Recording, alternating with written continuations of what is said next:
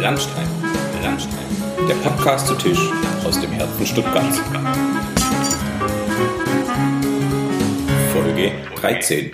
Ja, herzlich willkommen zu einer neuen Folge Lunchtime. Äh, ich sitze mal wieder vor dem Bildschirm, heute aber tatsächlich zur Lunchtime. Äh, es ist jetzt kurz nach zwölf. Ich habe mich verabredet mit der Felicia Mutterer. Äh, hallo an der Stelle schon mal. Hey Elmar.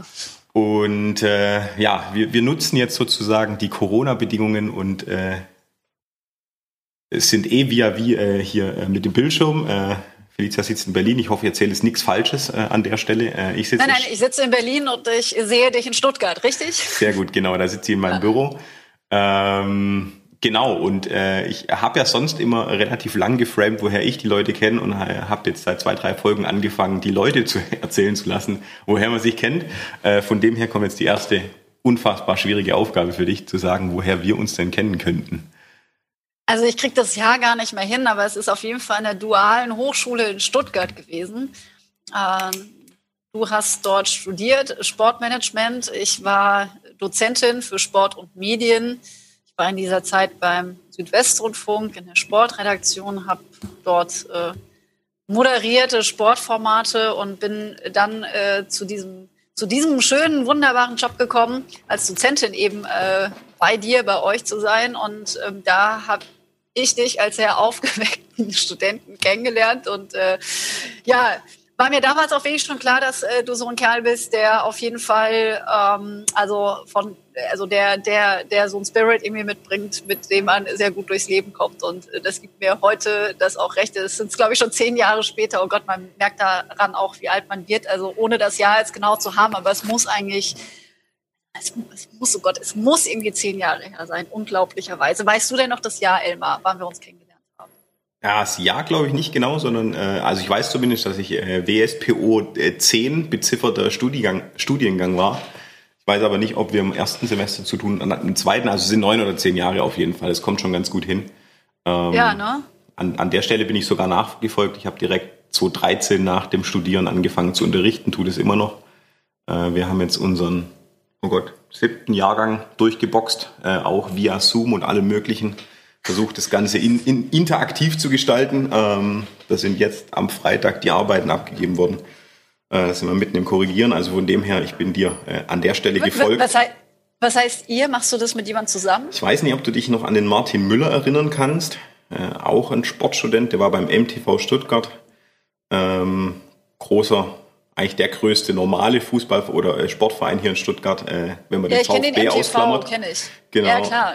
Ja. Ähm, ich habe im Westen gewohnt, in der Johannesstraße ja. und in der Rosenbergstraße. Und dann bin ich immer hoch zum MTV gefahren. Genau, da war ja. der, der, Martin duale Student, also auch mein, mein Jahrgang, hat mit mir studiert, ist dann nach München, hat dann noch seinen Master gemacht und wir haben äh, das Angebot sozusagen direkt nach dem Studieren angenommen, zusammen integratives Seminar auf die Beine zu stellen. Ähm, ah, toll. Genau. Und sehr, sehr gute Alumni-Arbeit, würde ich sagen. Ja, das müssen muss der Herr Fünfgeld in dem Fall beurteilen, ob die sehr, Liebe sehr gut Grüße ist. an den Herrn Professor. Äh, richtig aus. Äh, ja. wir, wir, sind tatsächlich inzwischen auch per Du. Äh, wir dürfen ihn Stefan nennen. Also hat sich ein bisschen was getan. Ähm, genau, du warst damals beim, beim SWR, hast ja schon angeschnitten. Äh, Sportredaktion, hast du da noch aktiv äh, Sport im Dritten tatsächlich moderiert? Weiß ich gar nicht, 2010? Ja. Glaub schon, oder? Doch, ja, ja, genau. Da war ich noch aktiv in allen Sportformaten, die es damals so gab und zum Teil heute noch gibt. Ja. Genau, und dann, äh, ich habe witzigerweise heutzutage dann wieder ein bisschen mehr mit dem SWR zu tun. Ähm, hätte jetzt kooperiert dann für die Rad-DM und hätte das TV-Signal für den Veranstalter produziert in, in Kooperation. Äh, mit dem halt, SWR, genau. mit der Sportredaktion. Ist ja genau. auch eine sehr große in Stuttgart. Ja, wir haben ein bisschen gecrashed. Noch sehr nette Leute. Wir haben, ja. Äh, ja, manche kennen dich tatsächlich nicht mehr. Mit einem oder anderen äh, Redakteur habe ich den Namen mal fallen lassen, die haben dann geguckt wie Auto. Also, äh, ja, die neuen, natürlich. Also es ist ja, wie gesagt, auch schon wieder wahnsinnig viel Zeit vergangen. Aber zum Beispiel Harald Dietz, der die Redaktion leitet, ist mein, mit dem habe ich auch schon Doppel gespielt, ist auch ein Tennisspieler. Und äh, die Frau Dr. Simone Schlegel, die den Hörfunk und die Sportredaktion äh, leitet, äh, ja, mit der bin ich freundschaftlich verbunden und die würde sich vermutlich schon noch erinnern. Ich habe gerade letzte Woche mit ihr geschrieben, hatte Geburtstag. Ja, ja. ja. Nee, Harald Dietz gibt noch mit dem Sassi eben auch zusammen wegen dem Projekt, aber tatsächlich, ähm, sein Sohn spielt Handball, mit den Handballern hier in Stuttgart habe ich auch zu tun. Von dem her äh, sind dann wieder 700 äh, Links irgendwie da. Ist in Stuttgart da gar nicht so, so einfach dran vorbeizukommen, wenn man es mal so rumformulieren will. Ähm, das stimmt. Du bist dann auf nach Berlin. Da weiß ich tatsächlich das Jahr nicht mehr, weil wir da dann aktiv zumindest äh, in, in der Rolle Student und Dozentin nichts mehr zu tun hatten an der Stelle. Wir haben uns mal noch auf der Straße in Stuttgart getroffen. Daran erinnere ich mich noch. Da bist du irgendwie, also waren wir halt beide auf der Straße und sind uns begegnet. Das, das war das letzte Mal, glaube ich, dass wir uns auch wirklich gesehen haben. Ansonsten verfolge ich dich natürlich auch mit all deinen Aktivitäten auf den Social-Media-Kanälen ist ja in der heutigen Zeit ja schönerweise dann auch möglich, sich auch noch so nachzuverfolgen, auch wenn man dann gar nicht so häufig miteinander wirklich spricht oder sich gar sieht.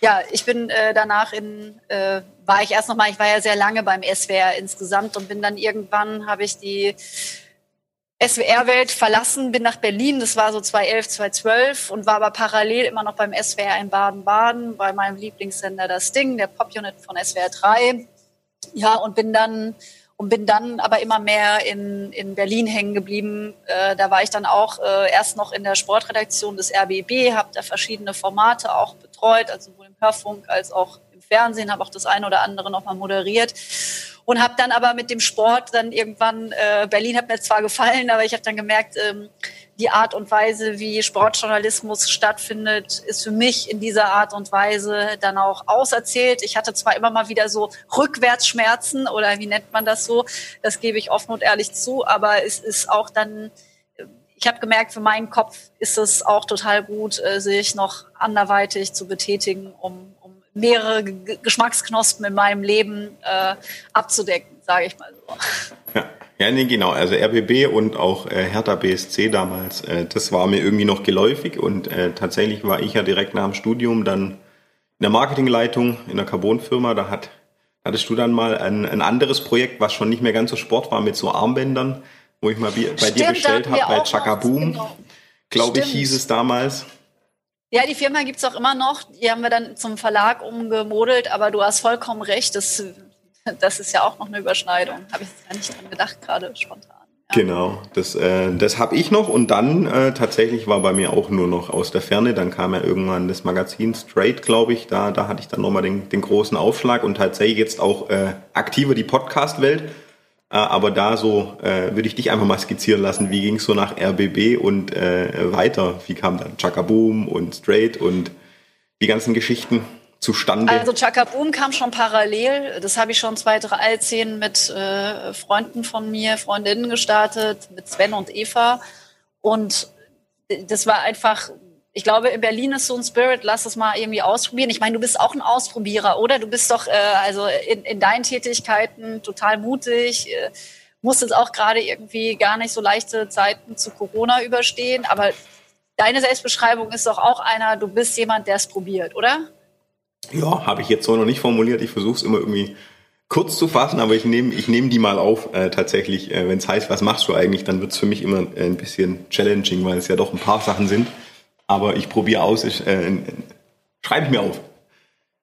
Ja, aber nee, aber du, du machst ja auch vieles. Also das Probieren soll auch gar nicht irgendwie, ich finde das auch gar nicht negativ oder sowas. Ne? Ich finde Probieren, also weil manche könnten ja irgendwie sagen, man probiert immer was und äh, man scheitert immer. Und ich finde Scheitern eigentlich auch eine Begrifflichkeit, die eigentlich viel, viel mehr gefeiert werden müsste, weil man kann nur scheitern, weil man eben auch sich traut, was zu probieren und nicht immer alles kann zum Volltreffer werden. Das weiß jeder, der zu den Olympischen Spielen fährt. Nicht jeder kann Gold holen. Also das ist einfach, das ist so und alle anderen sind dann deswegen nicht gescheitert, sondern es ist eben einfach schon mega cool, dabei zu sein.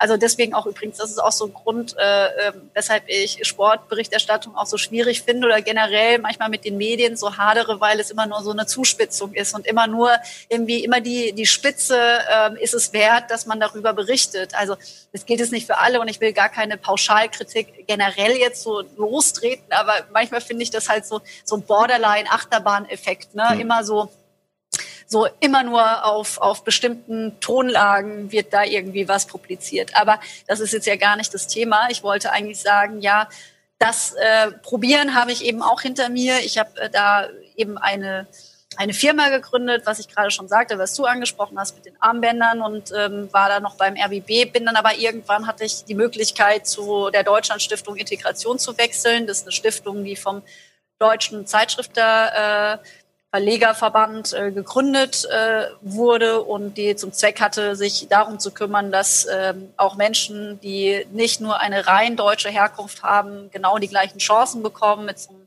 Mentorship-Programm. Und da habe ich dann die Leitung der Kommunikation übernommen. Das war für mich erst, als ich überlegt hatte, ob ich das machen soll, dachte ich so, okay, du gehst jetzt irgendwie zum Kaffeekränzchen. Aber ich hatte irgendwie so ein Bedürfnis nach einem, nach einem, nach einer neuen Herausforderung. Und im Nachhinein war das für mich die goldrichtige Entscheidung, da rauszugehen, weil ich hatte dadurch die Möglichkeit, so viele spannende Leute, übrigens auch Miroslav Klose kennenzulernen, aber auch mit Frau Merkel, unserer Bundeskanzlerin, eine Veranstaltung zu machen. Und sehr, sehr viele ganz herausragende Kontakte. Liebe Grüße an der Stelle an Ferry Pausch. Ja, also deswegen ist es, es ist, es ist wahnsinnig toll gekommen für mich, denn dort habe ich dann auch den Impuls bekommen, tatsächlich auch nochmal zur eigenen Medienunternehmerin zu werden. Und dann, du hast Straight gerade schon angesprochen, habe ich Chakabum, diese Firma, die ehemals ähm, Armbänder gemacht hat, die habe ich dann zum Verlag umfunktioniert, auch wieder mit den gleichen Leuten und habe dann angefangen, eine Zeitschrift zu publizieren für alle Frauen, die sich nicht als rein heterosexuell äh, verstehen. Ich habe das deswegen gemacht, weil ich da einfach so eine so eine riesige Schere gesehen habe immer zwischen äh, dem, wie scheinbar Menschen äh, sind, die die äh, eher homosexuell oder bisexuell oder whatever auch sind. Und ich wollte ein bisschen mehr Facettenreichtum äh, da reinbringen. Einerseits für die Leute, die sich damit identifizieren und zum anderen auch einfach äh, so der Welt ein bisschen zeigen, hallo Leute, äh, das Leben ist viel bunter, viel fluider und ähm, keiner ist eigentlich immer so, wie es die Norm besagt. Das ist ähm, alles äh, sehr menschengemacht, äh, diese Konstrukte, in denen wir zu Hause sind und ähm, wollte da eben äh, einen äh, Hinweis geben, dass ähm, es eigentlich auch totaler Schwachsinn ist, immer mit dem Finger auf andere zu zeigen, weil Persönlichkeitsmerkmale scheinbar eben nicht der Mehrheit entsprechen. Und ich will es gar nicht darum diskutieren, dass es plötzlich alle homosexuell sind, aber ich glaube halt total tief und fest daran, dass wir nicht alle immer, äh, so wie es dargestellt wird, immer eindeutig an einem Punkt verweilen müssen. Und ähm, bevor ich jetzt mich um Kopf und Kragen rede, weil eigentlich das Anliegen ist, kannst du vielleicht auch einmal kurz rausschneiden, weil das jetzt relativ, relativ lange ist. Aber mir ist es eben wichtig zu sagen, dass dieser, äh, dieser Aspekt von Identifikation und Facettenreichtum ähm, mir total wichtig war, ohne stigmatisiert, diskriminiert und ähm, ja, also dieses Branding abzubekommen, immer dieses Fuck-Wort Coming Out, ich kann damit auch überhaupt nichts anfangen. Und das wollte ich so ein bisschen entschärfen und das ist uns an vielen Stellen auch gut gelungen. Und aus dem Projekt, aus dem Printmagazin wurde dann ein Podcast und so kam ich zu den ersten Originals und Rundfunkjournalistin. Du weißt schon, Volontariat beim SWR, da lernt man natürlich auch irgendwie mit, mit, mit Tönen, auch äh, audiomäßig äh, zu arbeiten und äh, ja, von der Pike auf. Und insofern passt das jetzt sehr gut zusammen, damit jetzt auch wieder Geld zu verdienen. Ja, äh, was ich dir nicht verraten habe, ist, dass ich immer versuche, nicht zu schneiden. aber das äh, macht nichts. Äh, tatsächlich, äh, aber, also wir nehmen jetzt heute auf und haben dann so zwei Wochen, bis, bis wir ausspielen. Äh, aber tatsächlich ist ja äh, Thema, Thema Rassen ja äh, gerade äh, in Amerika und äh, ich glaube jetzt zumindest gestern, wenn man so durch seine Feeds gescrollt hat, äh, mal in Aktionismus in Anführungszeichen auf den sozialen Zahlen Medien ist es ja doch auf die Welt geschwappt. Äh, ich bin so gesehen zweifarbig, ähm, habe ja auch deutsche Wurzeln und jamaikanische und zwei Pässe in dem Fall. Ähm, äh, ist ja auch ein, ein, ein, also jetzt nicht in, in der bunten Vielfalt, wie du es beschrieben hast, aber äh, Aspekte davon sind ja gerade auch brandaktuell einfach. Doch, also Hautfarbe ist doch ein total starkes Kriterium. Jetzt bist du jetzt ja nicht so, so dunkelhäutig, also wenn ich dich so beschreiben darf, du bist ja schon, also man, man wüsste es bei dir nicht so ganz so richtig, ne, wo deine Po-Wurzeln sozusagen noch liegen. Aber äh, welche Erfahrungen hast du denn mit deiner Hautfarbe schon gemacht? Äh, tatsächlich, also äh, witzigerweise äh, muss, man, muss, muss man sagen, mein äh, älterer Bruder ist äh, ein bisschen dunkler als ich und dann kommt meine Schwester dazwischen, die ist ein bisschen heller und dann komme ich, da ist die Farbe ausgegangen, sage ich immer. Ähm, bei meinem Bruder ist tatsächlich so, dass er da Erfahrungen gemacht hat ich äh, muss zugeben, nicht, und jetzt bin ich ja auch schon über 30. Äh, ich weiß nicht, ob es daran liegt, dass ich äh, selber gern äh, mal Negersack und solche Geschichten. Da muss man aufpassen, dass keine dunkleren Menschen im Umkreis sind und nicht wissen, wie man es meint. Ähm, meine Meinung ist immer, wenn ich es eben so benutze, dass ich den Leuten so ein bisschen den Spaß nehme, wenn sie es böse meinen würden. Ähm, hat aber auch schon verrückte Diskussionen mit äh, Neonazis, die dann irgendwie gemeint haben, dies und jenes und hin und her. Dann sage ich, aber jetzt, ich bin ja auch ein Angefärbter, ja, du bist was anderes und dann äh, haben sie sich so ein bisschen verstrickt. Ähm, aber tatsächlich hatte ich jetzt so richtig Probleme noch nicht und äh, war aber schon alles dafür, weil du ja äh, ganz gut beschrieben hast, mich kann man vielleicht nicht so gut einsortieren. Ich war vom Ägypter über Aramäer, über Türke, über Latino, äh, ich bin schon überall alles gewesen, so gesehen. Äh, ja, das stimmt. Das finde ich eben auch. Aber was mich noch interessieren würde, wie bist du denn mit Neonazis ins Gespräch gekommen? Äh, tatsächlich, also das ist noch, äh, das ist sehr lange her, weil Schulzeit, aber ja, wie es halt in so Klassen immer ist. Äh, ich, ich war Waldorfschüler, da waren die Klassen auch noch mal größer, da gab es dann wahrscheinlich äh, noch die ein oder andere ja, da war Krüppchenbildung in Anführungszeichen halt noch was anderes. Da gab es halt die und die sechs und die sieben, die zusammenstanden und ein, zwei Klassen über mir. Ich glaube, bei meiner Schwester in der Klasse gab es eben auch ein, zwei, die dann in die Richtung irgendwie gingen. So erstmal äußerlich und dann, äh, ja, aber dadurch, dass man in der Schule war, war man irgendwie so und im, im gleichen Bus gefahren ist, war das irgendwie so nicht, nicht ganz hart getrennt und dann konnte man eben auch drüber reden, weil da kein, kein, kein Angstverhältnis war in dem Moment, weil man sich irgendwie fremd begegnet ist. Äh, und ja, das war jetzt in der Schulzeit wahrscheinlich auch keine wirklich gefestigte Meinung, aber halt so ein bisschen in eine Richtung mitgeschwommen und dann war halt immer so, ja, du bist was anderes, weil wir kennen uns ja. Dann dachte ich, da haben sie halt immer extrem verstrickt, wo ich schon wenig mit anfangen konnte, aber äh, tatsächlich ähm, weiß nicht, ob sie es heute noch so sehen. Äh, Wäre auch mal spannend rauszufinden, äh, ob die Personen sich da noch mal in eine andere Richtung bewegt haben oder sogar eher in die noch weiter rein. Mhm. Ja, also ich finde, finde, Rassismus oder jede Form. Also ich finde es einfach immer wieder schlimm und äh, wenn ich da die Bilder aus den USA sehe, dann wird mir irgendwie, also da kriege ich Beklemmung. Aber leider muss man da ja auch jetzt für Rassismus jetzt nicht nur in die USA blicken. Da ist es natürlich, äh, äh, hat es ja schon eine besondere Note und die Historie von schwarzen, dunkelhäutigen Menschen ist ja sowieso eine fürchterliche. Also das ist ja so das Hässlichste, was man da abbekommen kann.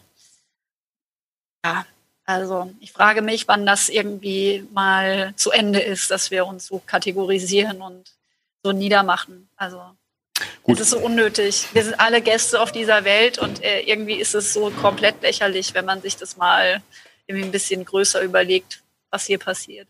Voll, aber das, also da kann es ja an ganz, ganz vielen Themen ansetzen, sei es Religionskriege und so weiter. Äh, und da hat jeder ja sein, also keine Ahnung, die Christen haben es ja auch schon gemacht, so gesehen, wenn man jetzt immer über den IS redet, aber wenn man mal zeitgeschichtlich guckt, hat ja irgendwie jeder schon, schon seine blöde Epoche gehabt. Ähm, und ja, klar, es gibt den einen oder anderen Politiker, der äh, solche Strömungen ja gern auch für sich nutzt und bestärkt. Ähm, ja, man kann immer Wir hoffen, dass es besser wird. Ja. Entschuldigung, dass ich jetzt ja gerade, ja. mir fällt gerade nur ein, Herr Tönnies, ne? Wie ja. findest du das, dass der wieder in sein Amt zurückgekehrt ist, nachdem er, also wie ich finde, das war schon einfach eine astreine Entgleisung, als er dort äh, sagte, Genau, also, die. Ich will es jetzt gar nicht zitieren, aber eigentlich müsste man den Ton einspielen an der Stelle, was er gesagt hat. Genau, äh, ja, astreine Entgleisung und also ich finde, ja, lehrt einen der Sport ja auch, dass man zweite Chancen kriegt und so weiter, wobei äh, einen, glaube ich, auch ja, äh, das ganze System in Anführungszeichen lernen sollte, dass wenn man in einer gewissen Position oder Verantwortungsbereich ist, äh, die auch tragen muss. Äh, was jeder im Hinterkämmerchen, im Hinterzimmer denkt und, sagt, sei mal dahingestellt, aber ähm, tatsächlich ist immer so ein bisschen die Frage, wie, wie geläutert, also wie ehrlich man ihm diese Läuterung abnehmen kann oder ob es jetzt halt einfach nur hingeschoben wurde und, und so abgewiegelt wurde, damit das eben dann wieder so gehen kann. Und das wäre ein Punkt, wo ich sage, das nehme ich ihm jetzt nicht so richtig ab, äh, dass da Läuterung war und, und das irgendwie ein Ausrutscher war. Von dem her finde ich schwierig. Ähm, und ähm, andererseits würde würd ich immer sagen, ist für mich kein K.O.-Kriterium, je nachdem, wie man es eben aufarbeitet. Ähm, da würde ich dann in dem Fall ansetzen und sagen, ich finde es eventuell doch schwierig, dass er wieder im Amt ist, aber äh, jetzt kategorisch, klar, die war erst rein, aber äh, ja, ist immer die Frage, äh, wie kommt man zum Schluss, dass was ganz schlimm oder weniger schlimm ist. Also privat habe ich schon auch die Meinung und finde auch, man sollte verzeihen können und jemand muss auch Fehler machen dürfen. Das ist eigentlich mein absolutes Credo. Aber gleichzeitig denke ich, das ist so ein, also der hat halt auch schon so ein Image, das muss ich jetzt auch zugeben. Ich kenne ihn nicht persönlich. Hm. Bei mir ist er abgespeichert als ein bisschen selbstgefälliger äh, Unternehmer, der eben auch noch einen Fußballverein unter sich hat, äh, wo er es gewohnt ist, in auch einer sehr männerdominierten Welt, äh, von weißen Männern dominierten Welt, irgendwie auch ungeschert sagen zu können, was er möchte und mächtig genug ist, das auch irgendwie tun zu können, weil sein Umfeld auch so ist. Und ich glaube halt, dass da schon auch grundsätzlich eine Gesinnung hinten dran steckt, ohne ihm jetzt den Neonazi unterstellen zu wollen. Und dass ich es halt in dieser Position extrem schwierig finde, wo Fußball einfach auch äh, Volkssport ist und für so viel steht der Sport und dann, das ist so ein grobes Foul, dass ich finde, da kann man nicht einfach sagen, nach einem Vierteljahr bist du wieder zurück und eigentlich ist alles wieder okay und ich sage 15 Mal Entschuldigung. Das ist irgendwie in seiner Gänze für mich einfach unglaubwürdig. Aber das ist natürlich ein Bauchgefühl. Ich habe nie mit ihm gesprochen und ich finde, und das meinte ich auch, das eine ist die persönliche, private Sichtweise, die ich noch darauf haben kann. Und er ist aber in meinen Augen eine öffentliche Person, die eben qua seines Amtes auch eine andere Rolle hat und eigentlich sowas äh, nicht sagen sollte, weil das nur Hass sät und Argumentation liefert, auch für andere, die das vielleicht dann noch weniger reflektieren können. Genau, also Tad hätte ich jetzt auch gesagt, äh, im Endeffekt ist halt eine Signalwirkung, äh, genau. die das Ganze hat. Also im Endeffekt brandet ja, was heißt aufbranden ist vielleicht übertrieben, aber tatsächlich gibt es jetzt auch Töne mit dem DFB-Kontrollausschuss zu den äh, Solidaritätsbeurkundungen da jetzt beim Spieltag, ähm, dass es eben überprüft wird. Ähm, gibt es ja auch schon Stimmen, die sagen, äh, wie kann das sein? Äh, klar, es gibt halt in irgendeiner Form ein Regelwerk, aber da ist ja genau, da entsteht ja genau auch so eine Debatte. Ähm, was für ein Signal will jetzt ein DFB äh, senden? Andererseits, es gibt wahrscheinlich das Regelwerk, er muss es machen, äh, dann hoffen wir mal, dass er trotzdem in, in dem Zuge das, die richtige Ermessensentscheidung trifft, sage ich mal. Ja. Aber ja, nö, aber ansonsten tatsächlich habe ich äh, mit meiner Hautfarbe, äh, die tatsächlich im Winter auch sehr, sehr hell werden kann, äh, noch keine größeren Probleme haben, äh, gehabt. Ich weiß nicht, ob ich da immer äh, glücklich drum rum, rumgeschifft bin. Ähm, aber es gibt ja ganz viele, also je nachdem, ich wohne hier in Stuttgart in der Fahrradstraße äh, und fahre aber ein SUV, äh, ein Euro 6. Darüber kann man streiten, ob das cool oder uncool ist. Aber ich muss eben auch viel in die, in die Berge auf Produktionen und sonstige Geschichten. Äh, es gibt immer eine Argumentation dafür und dagegen, aber tatsächlich ist da jeden zweiten Tag ist irgendwie die Scheibe angerotzt, weil es halt irgendjemand nicht passt. Also dass da so ein dickes, das sind so Sachen, wo ich auch denke, so, naja gut, äh, kann man jetzt so und so sehen. Und ich bin ja selber Radfahrer ähm, und in der Straße führen sich aber alle Radfahrer auf, wie, also da gibt's halt, als Fußgänger wird man da im Zweifel überfahren. Also weil man hat ja dann alle Rechte und das sind so Tendenzen, die ich in der Gesellschaft allgemein sehe, dass sehr, sehr äh, egozentrisch alles ist. Äh, und jetzt tatsächlich auch mit der Corona-Thematik, wir nähern uns ja gerade wieder ein bisschen Normalität, auch wenn man verrückte Bilder aus, äh, aus Berlin gesehen hat von irgendwelchen Schlauchbooten, die sehr äh, dicht auf einem See waren. Äh, solche Sachen gehen ja dann durch die Ich war Presse. nicht dabei. Du warst nicht Ausnahmsweise nicht. nee, aber der, äh, ich finde so, ja, also je nachdem, es kann ja jeder handhaben, wie es will und es gibt die Regeln und man kann sich dran halten. Ich habe mich jetzt zum Beispiel relativ äh, strikt erstmal kurz dran gehalten, auch mal den Sportlern, die wir betreuen, äh, einen Hinweis gegeben, dass sie eventuell eins, eins Ärger drauf achten sollen. Ich hänge jetzt mit meinem Unternehmen ja auch so ein bisschen davon ab, äh, wie Sachen weitergingen, hing an der Handball-Bundesliga ein Stück weit, an der Rad-DM äh, etc. Äh, von dem her sage ich, ich bin jetzt eins, eins Präfer in Anführungszeichen, aber tatsächlich deutet es ja jeder für sich aus. Äh, wenn jetzt jemand eine krasse Corona-Party mit 70 Leuten in einer 20 Quadratmeter Wohnung macht und alle reinpresst, kann man als Nachbar vielleicht was sagen, aber was ich so ein bisschen schwierig finde, ist, dass jetzt schon ab und zu auch mal so rübergelunzt wird und dann so, ah, das sind sieben Leute jetzt bei dem im Garten, hast soll man da jetzt Ordnungsamt äh, rufen? Ähm, so und so eine äh, Spitzel, Denunzier, Ver, Verpfeif-Thematik äh, hatten wir halt in anderen geschichtlichen Phasen, äh, die definitiv nicht cool waren.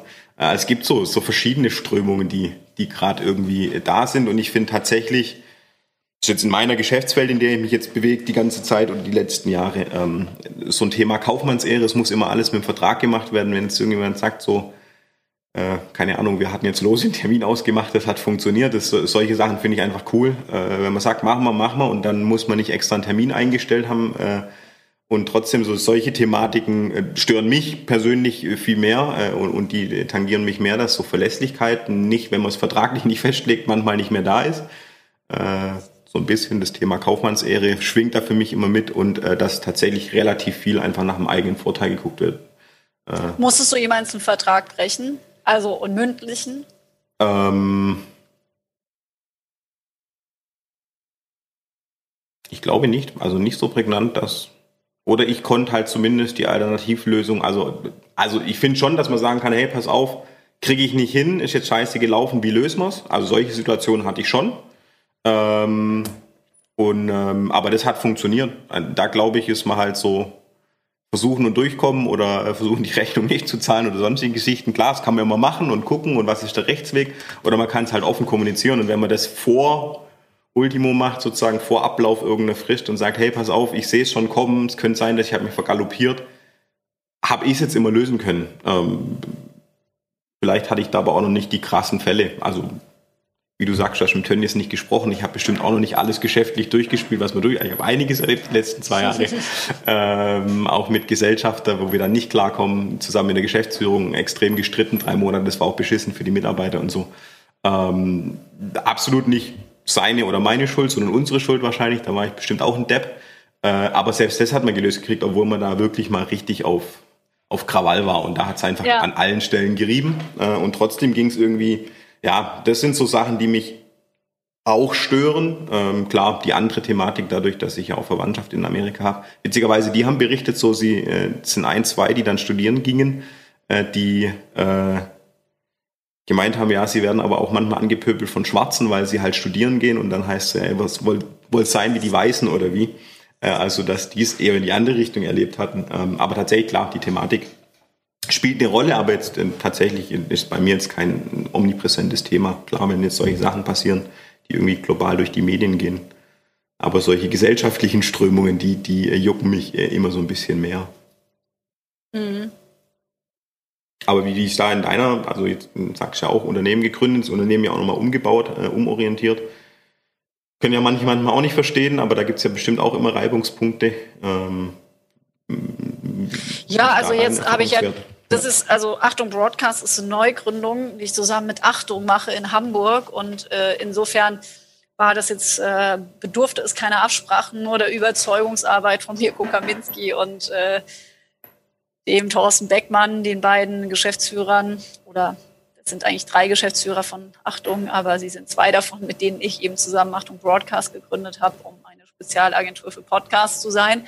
Und mit denen war das äh, eigentlich da nur die Überzeugungsarbeit und dann das Festlegen auf äh, gemeinsame Ziele etc., was aber sehr reibungslos und sehr angenehm verlief und äh, ich da auch nach wie vor total happy bin, mit äh, so starken Partnern das gemeinsam machen zu dürfen, weil ich das schon auch aus meiner vergangenen Erfahrung gemerkt habe, man schafft es immer so, so sich äh, am Leben zu erhalten, aber um eben einfach äh, äh, größer zu denken, größer zu werden, hilft es schon, wenn man wirklich starke Partner dabei hat, die finanzielle Möglichkeiten haben, die auch den Willen haben, die experimentierfreudig genug sind, äh, sich auf was einzulassen. Und ich bin zum Beispiel wahnsinnig froh, wir sind gerade umgezogen, ein neues Studio, ein neues Büro. Und manche hätten jetzt auch gesagt, Mensch, ähm, äh, äh, das ist vielleicht Corona-Zeiten, machen wir alles nicht und so weiter. Und es ist halt ein sehr mutiges Voranschreiten, was ich total schätze. Also an, an, an den Menschen, mit denen ich das zusammen machen darf und äh, in der Unternehmung insgesamt. Ja. Weiß nicht, kennst du überhaupt Achtung? Hast du, hast du da äh, davor schon gehört von oder erst durch mich, sage ich jetzt mal? Also aktiv erst durch dich natürlich so ein, so ein Stück weit. Äh, jetzt aber nicht nur in der Vorbereitung auf die Folge, wobei ich bereite mich ja immer nicht vor. Ich habe hier ein weißes Blatt liegen. Ähm, äh, tatsächlich äh, versuche ich immer so durchzukommen. Ähm, und uns treiben zu lassen, das funktioniert ja ganz gut. Ich spiegel auch Hast du ja im Interviewseminar ja mal gelernt, wie man ein Interview führt. Genau, genau so. ja, ja. Also, äh, ja. ähm, ich spickel nur auf die Uhr, weil wir hier in der äh, in einem Meeting sind, das äh, irgendein Ablaufdatum hat. Aber zur Not müssen wir dann uns halt nochmal äh, zusammen telefonieren, äh, falls uns zu arg rausreißt. Äh, nee, genau, also tatsächlich so grob verfolgt, aber jetzt auch nicht so richtig, richtig. Und tatsächlich bin ja äh, so ein Amateur-Podcaster, der irgendwie halt ein bisschen Aufnahmeequipment hat und das da mal zusammenbaut. Ähm, das war jetzt bei meiner Geschichte aber auch nicht der, der, der äh, erste Ansatz, den erfolgreichsten Podcast und den professionellsten der Welt zu machen. Ähm, sondern dein fürs Personal Branding oder so, warum machst du ihn? Ja, äh, ja, ja. Äh, also im Endeffekt tatsächlich, weil, weil ich ja Kunden in Marketingthemen äh, begleiten darf äh, in einer meiner Tätigkeiten und da ist tatsächlich ein Trendthema, kann man ja nicht anders sagen, ist der Podcast. Ähm, obwohl es ja eigentlich Radio 2.0 ist, sage ich immer ganz gern irgendwie so, also eine, eine andere Form, weil alle immer im Social Media Kontext sagen, Bild bewegt Bild, äh, da müsst ihr Gas geben und Podcast ist ja irgendwie so ein, ein Gegenentwurf, ein kleiner in Anführungszeichen zumindest. Ähm, Hörbücher gab es schon immer, Radio gab es schon immer und so weiter, klar. Ähm, aber tatsächlich war es für mich zum einen Versuchsfeld, einfach die Thematik an den Start zu bringen.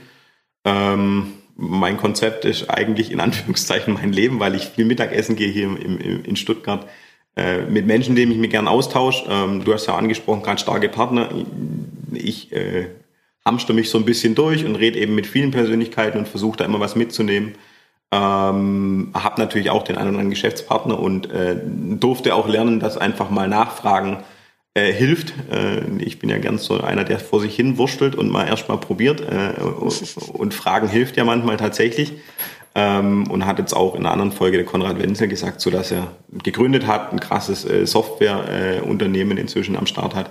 Aber halt auch sagt, so das Mentoring am Anfang war für ihn halt wichtig, weil er war ein Tech-Nerd und musste sich zum Unternehmer entwickeln. Und sein Mitgründer zum Beispiel ist in eine andere Richtung gegangen, der wollte dann weiter forschen. Äh, den hat es nicht so gepackt wie ihn, aber tatsächlich so an, an den richtigen Stellen auch Hilfe annehmen.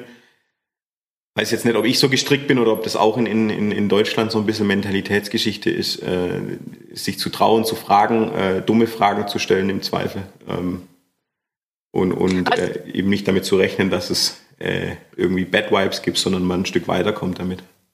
Ja, oder dass man halt irgendwie selbst so ein bisschen versagt, wenn man jetzt das nicht alles immer sofort weiß. Ich finde das auch also eigentlich ein ganz riesiges Learning, um Hilfe zu bitten, um auch äh, also Ratschläge zu empfangen und die, die einen dann weiterbringen, bevor man da immer ja sich abmüht und dann womöglich noch in der Erfolgslosigkeit dann äh, äh, mündet, weil man irgendwie nicht gefragt hat, weil man sich das nicht traute, weil, weil man eben dachte, eigentlich ist es stark, wenn ich da alleine durchkomme, aber manchmal kommt man halt einfach nicht alleine durch. Da ist es total sinnvoll, den Weg auch mitgewiesen zu bekommen.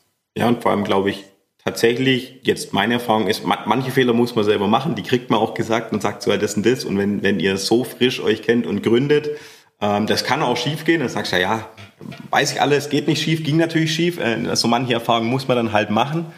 Ähm, um die kommt man nicht rum und tatsächlich ist ja irgendwie eine Erkenntnis, die dann aber auch irgendwann kommt, so man kann auch mit der ein oder anderen cleveren Frage äh, die ein oder andere andere Einbahnstraße vermeiden äh, und versuchen, die Durchgangsstraße zu nehmen. Das klappt zwar auch nicht immer und man hat immer seine persönlichen Challenges. Aber manche Sachen kann man lernen, manche Sachen hört man auch und lernt sie eben nicht und muss sie halt einmal erlebt haben, um dann den Schluss zu ziehen. Ich renne ja auch gern und mache viele Sachen und mache ungern Pausen. Ähm, äh, das ist das, was ich immer äh, neu lernen muss, tatsächlich auch mal irgendwie abzuschalten. Jetzt komme ich, haben wir vorhin kurz im Vorgespräch schon gehabt, irgendwie auch mal ein bisschen mehr wieder aufs Rad. Das tut mir extrem gut weil es so ein bisschen mein Museort ist, wo ich Sachen sortieren kann.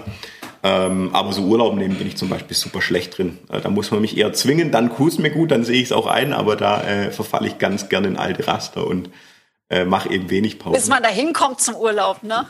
Ja, gut. Das ist das Problem. Willst du dir dann und dann frei nehmen, wollen wir dann in Urlaub fahren?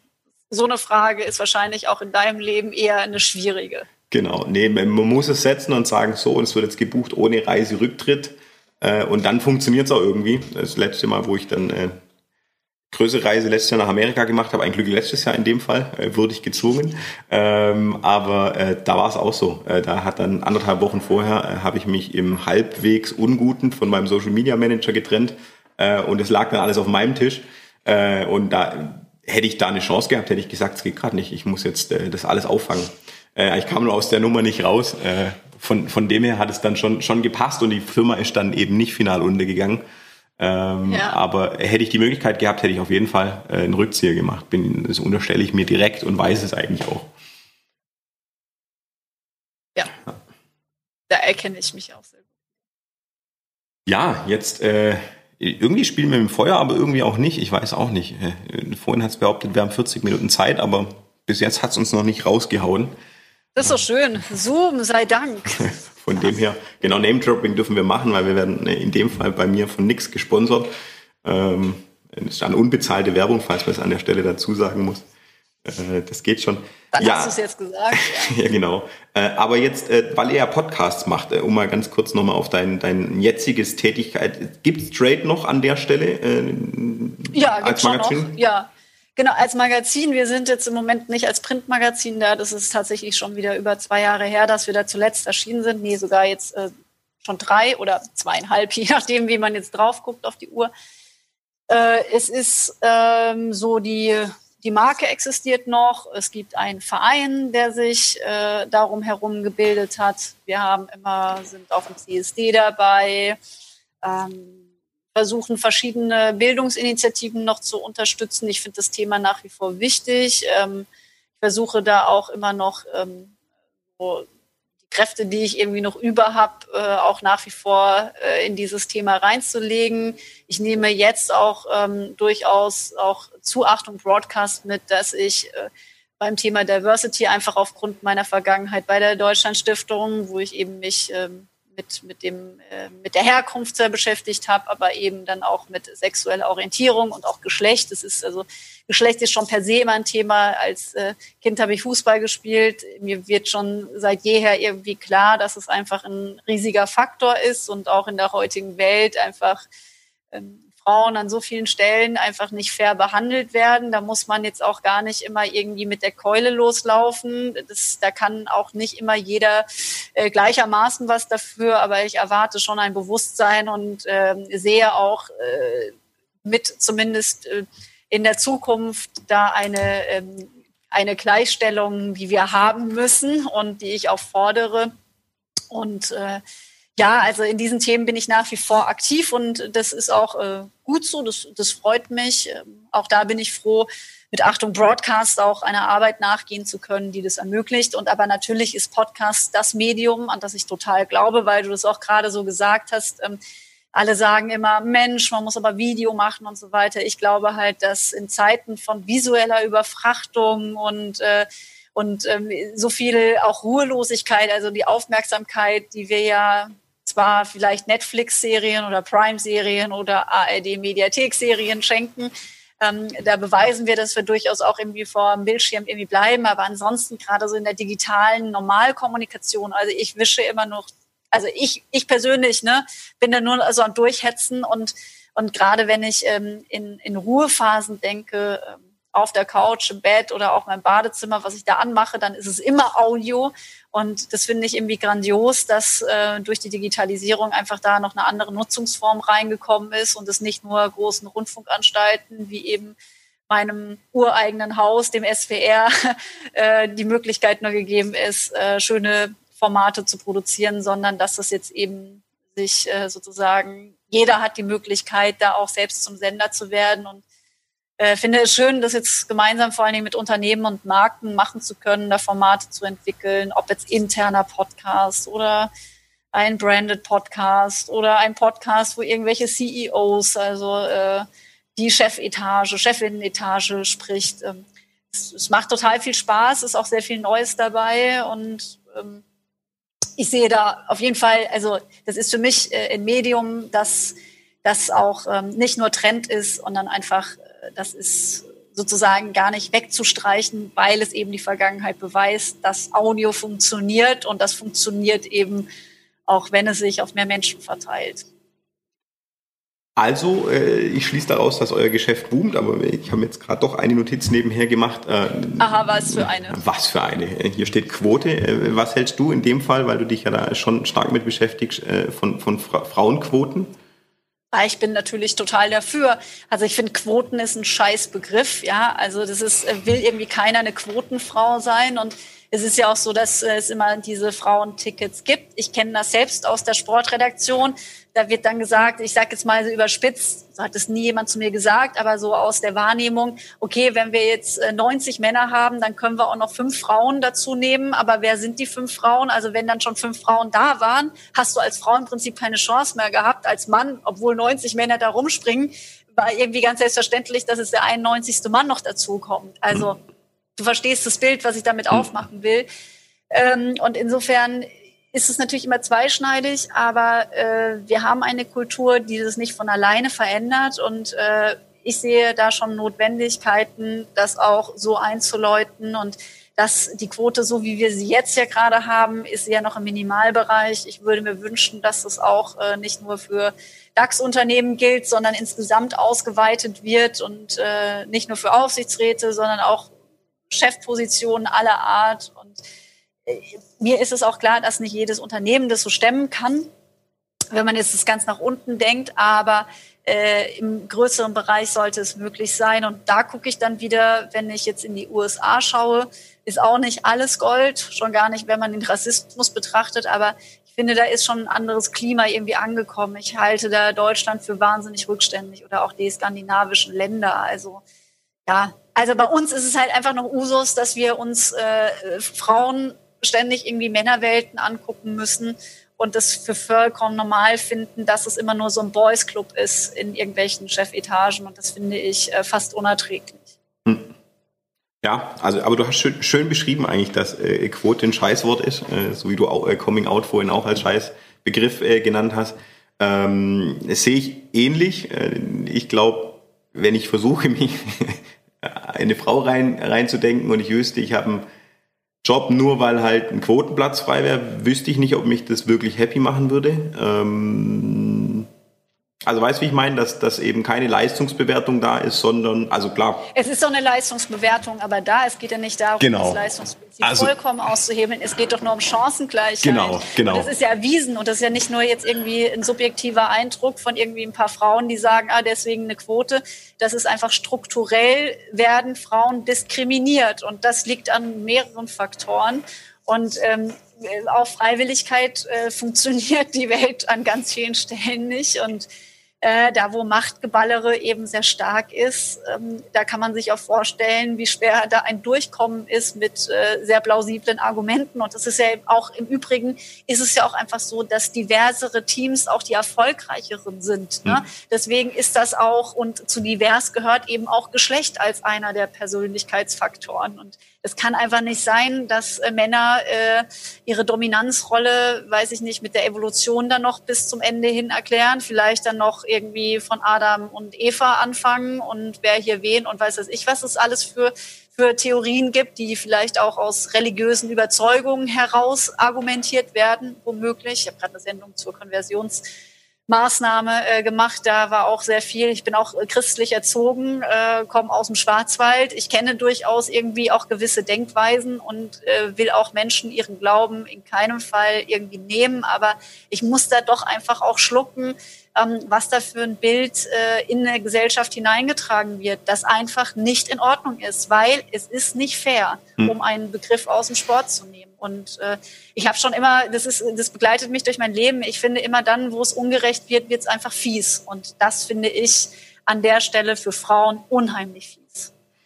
Gutes Buch an der Stelle ist äh, Tagebuch der Menschheit, hat mir meine Mutter äh, zum Lesen gegeben, lese ich gerade, äh, wo sozusagen äh, anthropologisch die Bibel aufgearbeitet wird. Ähm, ah, danke eine, für den Tipp. Und eine Brücke ich geschlagen auch, wird. Ja. das, ist, das ist sehr spannend, das notiere ich mir auch direkt. Ähm, und ich kann dir auch noch, wenn du dich für, für Frauen und diese Welt interessierst, wenn Männer mir die Welt erklären, dieses Buch kann ich dir ans Herz legen. Da, wenn man das einmal gelesen hat, da sind auch meistens, also meine Erfahrung ist, dass Männer danach geläutert sind. Ansonsten, das ist es natürlich sehr fies, aber Epstein bei Netflix sich anzugucken, und das ist ja leider, das sind jetzt die gnadenlos ganz schrecklichen Fälle, aber wenn man sich mal überlegt, wer in dieser Welt was anstiftet, ja, Dafür sollte es auch mal eine Quote geben äh, für, äh, für Gewaltverbrechen. Dann, dann, dann könnten die Männer aber jubeln, weil das ist natürlich jetzt sehr überspitzt, um Gottes Willen. Ja. Aber ich bin, wir sind ja auch ein bisschen jetzt hier am Mittagstisch zusammen und ähm, es wird jetzt auch von meiner Seite auch bisschen stammtischig, aber ich reg mich da einfach auf. Also ja. ich werde da einfach regelrecht wütend. Auch dieser Sexismus. Also ich, ich bin da, bin da gerade irgendwie so drüber äh, und deswegen auch so stark für die Quote, dass ich es jetzt nochmal dick und fett unterstreichen wollte. Ich habe ja auch danach gefragt. ja. Ich, ich habe es ja angezettelt. Nein, aber es ist ja spannend, weil ich äh, mich jetzt nicht explizit mit dem Thema auseinandersetze. Ähm, natürlich schon so ein bisschen beobachte und dann, ja, also ich habe wahrscheinlich eher so die, äh, wie, wie soll man das beschreiben, ähm, so Meinungsströmungen, die halt unterwegs sind. Und da ist, glaube ich, tatsächlich, weil, weil du es ja jetzt auch ein bisschen differenzierter beschrieben hast, ähm, glaube ich, beschäftigen sich eben viele, mich eingeschlossen, nicht so mit der Quote, dass sie sagen, sie wissen wirklich, um was es geht. Ähm, also entsteht da so das Bild, ja gut, aber dann ist ja halt da reinkommen wegen der Quote. Äh, genau dieses Leistungsthema, was du dann auch nochmal aufgegriffen hast. Ähm, ta tatsächlich, also das ist immer so ein bisschen die Frage, natürlich durch Regelwerk äh, und, und dann ist immer die Frage, wie die, wie die Aufklärung laufen kann. Ähm, Leute so ein bisschen drauf zu schubsen, äh, ja, ich, ich finde, ich finde, es gibt immer das Phänomen, um da anders anzusetzen, äh, das hatte ich früher in meinen äh, Teams immer, dann gab es immer eine offizielle Teambekleidung, die haben wir gekriegt, da gab es dann den Standardsatz und dann gab es irgendwie noch, dann konnte man sich den Sweater holen oder das noch dazu bestellen.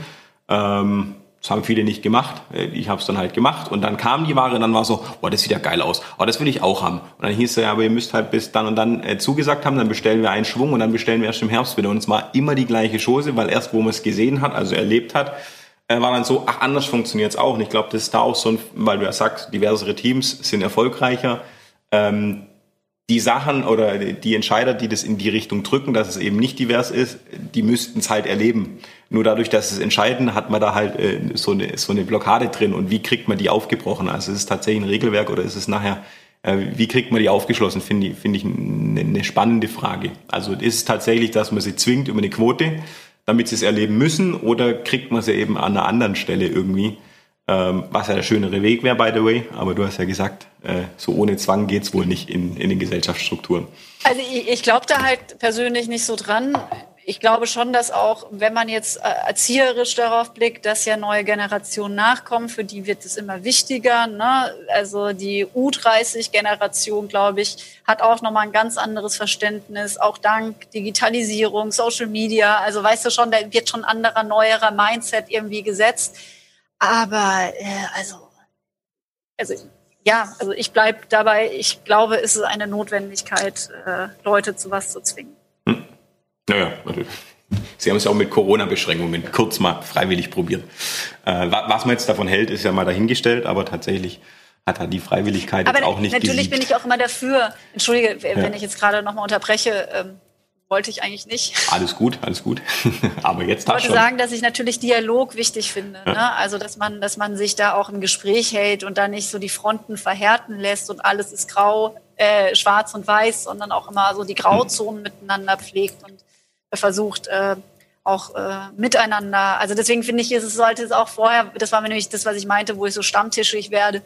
Es geht mir gar nicht darum, ähm, Männer irgendwie so verunglimpfen. Es gibt äh, so tolle Männer und auch, also, ne, also ja. in, in, in, der, in der gesamten Art, ob in allen gesellschaftlichen Bereichen. Ich glaube aber trotzdem, dass sie, dass auch diese Männer allein die Strukturen eben nicht verändern können, nur mit einem guten Willen heraus aus einem guten Willen. Ja. Nee, eben, aber das äh, ja, ist ein spannendes Thema und tatsächlich das, aber beim, beim Dialogischen ist ja immer die Frage, äh, ich wir in Stuttgart durften das ja immer miterleben, mit Stuttgart 21 haben wir da ja auch ein Jahrhundertprojekt da liegen, äh, wo man das ja immer hervorragend beobachten kann. Es wird immer noch demonstriert. Ähm, und äh, da habe ich eben auch schon das ein oder andere äh, auftragstechnisch mal, mal machen dürfen, wo man dann einfach die andere Seite sieht, auch die Leute, die da arbeiten. Ähm, aber da ist ja genau so eine Welt, da haben sich auch Familien entzweit, in Anführungszeichen, weil, weil es da eine Meinungsverschiedenheit gab. Und da ist ja immer, da beobachtet man dann eben, dass äh, es müssen natürlich beide Seiten so ein bisschen wollen, weil wenn, ja, also die eine Seite dagegen kann super Argumente bringen, die andere eben auch. Und wer dann recht hat, wird man nicht klären. Und aber ganz oft ähm, lässt man eben den Raum nicht, dass man sagt, das ist eine Meinung, die kann richtig sein. Ich, also ich behaupte einfach, dass 90 Prozent, die darüber diskutieren, es eben nicht bewerten können, weil sie keine wir sind alle keine Bergbauer und weiß der Geier, also wir können nicht wissen, wie jetzt die Gesteinsschicht wirklich ist. Äh, maße ich mir gar nicht an. Ich kann einfach nur aus dem Bauchgefühl sagen, ob ich das Projekt cool oder nicht cool finde. Ähm, aber da sieht man immer sowas und ich glaube halt, so dialogisch kannst du nur werden, wenn es gegenüber mitspielt. Wenn, wenn das halt zwei Fronten sind, ist schwierig. Ähm, und dann äh, braucht man auch den, den Raum, ja, muss der Meinung Raum lassen. Das ist ganz oft, wenn du mit extremen Veganern diskutierst oder mit äh, Leuten, die das Fleisch sich nicht weggeben. Also da gibt's dann halt immer so, ist ja auch, sieht man jetzt, finde ich auch, sind auch gesellschaftliche Strömungen. Es gibt immer nur ein richtig oder falsch und dazwischen gibt's nicht viel. Jetzt auf Corona-Demos, also für die Aufhebung der Beschränkungen, ob es jetzt cool oder nicht cool ist, äh, ist immer die Frage, aber es gibt halt wieder 700 äh, Schichten dazwischen, die eben nicht beleuchtet werden, sondern heißt, okay, die Nazis nehmen das für sich ein, in Anführungszeichen, um es mal äh, salopp zu sagen, und deshalb sind alle, die da hingehen, doof. Ähm, ja, ist halt immer wie du gesagt hast, es gibt halt ganz oft in Diskussionen, egal wo man jetzt ist, ob es jetzt die, die Männer-Frauen-Geschichte ist, gibt es halt nur schwarz und weiß und das ist, äh, wie gesagt, wir haben es ja in Stuttgart 21 eigentlich ständig vor der Nase, weil da gibt es halt die ja, sehr alten Demonstranten, würde ich jetzt sagen, im, im Durchschnitt. Äh, es sind schon die Älteren, die da immer noch die Fahnen hochhalten. Ähm, der Rest hat sich irgendwie damit abgefunden gefühlt, äh, aber da gibt's auch immer noch äh, nur, einen, nur das halt falsch. Keine Ahnung, vielleicht ist es auch falsch, man weiß es nicht. Ähm, bist du denn dafür? Also bist du ein Befürworter oder Gegner gewesen? Also ich war kein Aktiver in dem Sinn, äh, aber ich, äh, also ich finde es gut, einfach, aber das ist so ein bisschen auch meine, ja, meine Lebensgeschichte irgendwie. Ich war in Melbourne und fand da einfach die Stadt extrem geil mit riesen Sportstätten, grün, ein super modernes Aborigine-Museum neben dem alten viktorianischen Bahnhof. Äh, da war ein absolut geiler Mix, warum ich die Stadt gefeiert habe, auch, auch wegen Menschen dort und den Vibes, die es da gab. Äh, und ich glaube einfach, dass es nachher eine Bereicherung ist. Ich habe das äh, einmal im Kleinen erlebt in Schondorf, wo ich herkomme, wo ich aufgewachsen bin. Da gab es die alte Barbara Künglin-Halle, das war ein super hässliches Teil. Äh, und die wurde durch eine neue ersetzt. Und da gab es Unterschriftspetitionen und hin und her. Und nachdem das Ding fertig war, ein halbes Jahr später, hat keiner mehr drüber geredet, sondern war dann super, dass die Fischerchöre kamen und gesungen haben. und so weiter. Und jetzt ist es halt im Stadtbild drin und es ist akzeptiert. Und ähm, ja, das sind auch immer so Ängste zu, also wie ist dann, ich meine, das, die Ängste gibt es ja gerade in der Corona-Zeit, glaube ich, einfach extrem. Äh, wie ist dann danach in Anführungszeichen oder wie ist denn, wenn sich's verändert? Da haben ja auch viele, wollen dann aus diesem Trott nicht raus. Ähm, also ich finde es positiv. Ich sag, städtebaulich wird es attraktiver. Ob es dann nachher die Riesenvorteile in den Anbindungen bringt und ob es wirtschaftlichen Totalschaden gibt, weiß ich nicht. Ähm, aber ich glaube, es ist eine Weiterentwicklung, ist meine persönlich ganz subjektive Meinung. Und wie gesagt, ich bin kein, kein Bergbauexperte und kein äh, Finanzplaner und Haushaltsexperte äh, und weiß nicht, was vor 23 Jahren bei einer Abstimmung schief lief. Ähm, ist halt so, sage ich, muss man so annehmen. Es gab ja auch noch mal äh, die Umfrage in Anführungszeichen oder die, die äh, Befragung hier im Ländle. Äh, von dem her finde ich es eh legitim, dass es jetzt gebaut wird, aber das, wie gesagt, subjektiv, wenn das jemand anders sieht und da triftige Gründe hat, die ich nicht bewerten kann, muss ich die Meinung stehen lassen. Also da würde ich mir nicht anmaßen zu sagen, meine ist richtig aus den Aspekten, die ich sozusagen für mich zusammenbaue, um meine Meinung zu untermauern, sage ich, für mich macht Sinn. Aber ja. Das macht dich ja auch so sympathisch. Dass du, dass du, also, weißt du, so wie du darüber sprichst, so wie du darüber denkst, so wie, deine, wie, wie du deine Haltung entwickelt hast, ähm, und dann sagst, ich habe hier kein absolutes Beil zur Hand, ich habe es einfach nicht, weil mir dafür letztes Wissen fehlt, ist eine total schöne Einräumung der der eigenen persönlichen Endlichkeit und vielleicht des menschlichen Grundfails, dass wir nicht alles wissen können. Und so sollten wir uns manchmal auch benehmen. Ja, ja fällt schwer. Also tatsächlich. Vor allem, ja. ich glaube sogar sogar noch schwieriger in Bereichen, wo man sich auskennt. Äh, weiß nicht, wie du es siehst, aber ich würde jetzt mal sagen, ich unterstelle dir mal, Fernseh kannst du. Äh, ich glaube, da wird man halt tatsächlich noch mal kritischer ein Stück weit. Und tatsächlich die Veränderungen, wenn man immer guckt, das sind ja also eine YouTuber-Generation, haben die TV-Macher wahrscheinlich nicht kommen sehen. Ähm, so, und die haben es wahrscheinlich erst mal rotzig gemacht, wo du sagen würdest, vom Schnitt her und so weiter äh, extrem. Also die können inzwischen alle was, keine Frage. Auch ich glaube, der ein oder andere Influencer ist in Sachen Content echt extrem gut, auch wenn man ihnen unterstellt, dass sie für nichts Geld kriegen, äh, wenn man es pauschal ausdrückt. Ähm, aber tatsächlich in dem Bereich, wo man sich auskennt, ich würde jetzt wahrscheinlich immer irgendwie kritischer an Radsportthemen rangehen, weil ich halt denke, da bin ich äh, super tief drin äh, und bin es wahrscheinlich dann aber auch wieder nicht. Ähm, so gesehen. Aber da ja, würde ich mir also, wahrscheinlich wieder mehr rausnehmen. Du, doch, du bist schon tief drin, aber Allwissenheit hast du dann trotzdem genau, auch nicht so. Genau. Und das manchmal auseinanderzuhalten, ist halt immer eine Aufgabe. Ja, ich glaube, ja. man verfällt halt. Also ich würde im Radsport, würde ich mir jetzt unterstellen, dass ich schneller in, in, in eine Haltung verfall, wo ich sage, ich weiß es, ähm, ohne es wirklich wissen zu können. Ähm, aber klar, man entwickelt ja auch ein Bauchgefühl für manche, für manche Themengebiete. Ich meine, jeder äh, Radsportler ja. ist mal zu Doping befragt worden, da entwickelt man dann halt irgendwann äh, auch so, wenn man dann nachher wieder guckt, wenn da die da Sache hochgeht oder jene und dann sieht, was für Sportarten verstrickt sind, dann macht man sich halt irgendwann sein, sein Gesamtbild in der Thematik. Ähm, ob die jetzt jemand hören will oder nicht. Und man sagt, ein Fußballer ist eben auch nicht immer sauber und man muss mal nur im Guardiola seine Geschichte angucken und vielleicht findet man da auch das ein oder andere Vergehen. Äh, Gibt es eine größere Lobby, man kann es erklären, wie man es will, es ist populäre Sportart. Finde ich auch gar nicht schlimm. Äh, ich gucke trotzdem Radrennen, ich fühle mich auch nicht betrogen. Ähm, weil, äh, ja, es ist halt so. Ich glaube, die Jungs sind alle talentiert, die fahren halt dann nochmal 10 km/h schneller, aber also ich weiß, wie talentiert die Jungs sind, weil ich mit denen trainieren musste. Die fahren einfach 4, 5 km/h schneller als ich im Grunddurchschnitt, was auf 5, 6 Stunden Training einfach extrem hart ist. Äh, und wenn die dann noch was draufpacken, dann werde ich trotzdem nicht so gut wie die. Also es ist so. Ähm, aber ja, der normale Fan fühlt sich vielleicht betrogen, verstehe ich dann ein Stück weit auch natürlich. Äh, auch wenn man dann wieder in eine Diskussion gerät, ist jetzt äh, Sportunterhaltung oder Sport Sport, da kann man dann auch wieder 700 Felder aufmachen. Richtig. Aber das wollen wir jetzt ja nicht mehr. nee, nee, nee. Ich, ich sehe schon, ja. Themen gehen uns nicht ja. aus. Wir haben es tatsächlich auch schon geschafft, auf eine Stunde zu kommen, so grob. Ähm, ja. Länger habe ich leider nicht Mittagspause. Das äh, macht gar nichts. Äh, ich muss nämlich auch weiterarbeiten, äh, auch wenn ich es selber gestalten kann. Der Vor Vorteil eines Chefs in Anführungszeichen. Ähm, aber manche Sachen brennen ja dann trotzdem. Ähm, nein, aber wir haben, äh, wo wir uns äh, kurz ausgetauscht haben, bevor ich hier Rekord gedrückt habe, habe ich ja gesagt, meistens treibt es einen in Themengebiete, die man nicht erwartet hat. Genauso geht es mir gerade. Ähm, von dem her äh, freut es mich sehr, hat mir sehr Spaß gemacht an der Stelle. Ich hoffe unseren Zuhörern auch. Ähm, und äh, wenn es natürlich allgemeine Tipps äh, von Podcast-Profis für, für einen Amateur gibt, dann immer raushauen. Da darfst du dann auch gern, gern besserwisserisch äh, rüberkommen und Bescheid sagen. Äh, da nehme ich gern jede Hilfe an, äh, weil Audio Nein. bin ich nicht so der Chef tatsächlich. Ich finde das super, dass du das machst. Ich bedanke mich auch für die Einladung natürlich. Das hat mir auch große Freude gemacht. Und äh, ich finde, du machst es schon äh, alles gut, was du tust. Und ja, ich freue mich, dass ich das immer weiter beobachten darf. Ich laufe hier ja. nachher, also so viel Lob auf einmal bin ich nicht gewohnt. Ich laufe nachher Ach, ganz nee. rot hier raus. Äh, nee, äh, auch nicht schlimm. Auch nicht schlimm. Sieht ja keiner. Ja, Podcast ja. hat einfach viele Vorteile. Ja, genau, genau, selbst noch das Essen in, in Zähnen hängen haben. Äh, hat mir, hatte ich gestern lustigerweise, hat mir dann abends mein Nachbar gesagt, dass ich so ein riesen Tomatenstück irgendwie zwischen den Zähnen hänge. Und ich habe und ich habe irgendwie dreimal geskypt zwischendurch war stark. Ah, ja, sehr schön. So ist mir auch schon gegangen. Ich hatte einen Smoothie getrunken, ne? so mit, äh, mit roten, also irgendwelche Beeren waren da drin und habe den halt während des Termins getrunken. Ey, und dann gehe ich danach zur Toilette und denk so, das kann nicht dein Ernst gewesen sein. Das kann nicht dein Ernst gewesen sein. Nach einer Stunde, ne?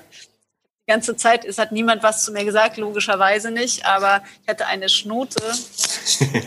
ja, aber ja. also ja. Ist natürlich schon immer so ein komischer Moment, aber eigentlich freue ich mich über Leute, die es, weil manche dann irgendwie immer so gehemmt, aber die dann irgendwie ein, ein Zeichen geben und, und, und ja, aufmerksam machen, ist, ist eigentlich genau. super cool. Äh, und trotzdem bin ich ja selber genauso gehemmt, wenn ich das sehe, dann denke ich, ja, jetzt sagst du nichts, komm, ist ja nicht so schlimm, aber für die Person ist es ja im Nachhinein dann doppelt schlimm. Ähm, aber ich finde die eigentlich immer cool, die dann äh, den Mumm dabei haben und sagen, hey, oder dir irgendwie schnell einen Zettel zustecken. Das ähm. stimmt. Ich glaube, es ist tatsächlich leichter im direkten Kontakt, aber so über, bei mir war es bei einem Zoom-Meeting auch, dass, äh, dass das halt so war. Und ich glaube, das war total schwer für die Leute, weißt du, so einen Moment zu finden, ja. zu sagen, hm, ja, also da mussten auch erstmal, weißt du, genauer hingucken, hat die jetzt wirklich hier so, entweder ist der Lippenstift durcheinander oder sie ist wund, weißt du, irgendwie, es gibt ja irgendwie tausend Gründe, ne? Kommt da nicht jeder drauf, dass die gerade noch ein Smoothie sich eingeschüttet hat und äh, das so war, also aber grundsätzlich finde ich es auch cool, wenn Leute irgendwie ja, ja. Aber äh, tatsächlich, vielleicht haben dich dafür alle angelächelt und du wusstest nicht, ja. die alles so gut drauf sind den ganzen Tag. genau, genau. Endlich lachen sie mal, wenn du was vorträgst. Nee, cool. Ich würde sagen, äh, ich habe natürlich schon ganz viel einen zweiten Termin aufs Auge gedrückt, aber in dem Fall würde ich sagen, weil du ja vorhin angerissen hast, dass wir uns äh, seit knapp neun Jahren nicht mehr persönlich gesehen haben, dass wir versuchen, das nächste Mal äh, ob mit oder ohne Mikro, äh, in Stuttgart oder Berlin äh, mal einen, einen, persönlichen Kaffee zu, zu trinken. Äh, ja. Tatsächlich. Sehr gerne, Elmar. Hoffe ich, dass es auch weitergeht mit den Lockerungen und es weiter möglich bleibt und das jetzt alles äh, top verläuft. Ähm, aber wir sind da, glaube ich, beide in der schönen Lage, äh, nicht wirklich klagen zu müssen bei unseren Geschäftsfeldern, die wir haben. Da geht es anderen, anderen schlechter und vor allem auch anderen, anderen Ländern, die irgendwie wirklich eingesperrt waren, in Anführungszeichen. Ja, absolut. Von dem her, ja, freue ich mich darauf auf jeden Fall und äh, danke dir für deine Zeit. Äh, will deine Mittagspause auch gar nicht ins äh, ungut lange ziehen und äh, freue mich, wenn wir wieder hören. So machen wir es. Ich danke dir und mach es gut, ne? Jo, bis dann. Tschüss, wir sind raus. Ciao, ciao. ciao, ciao.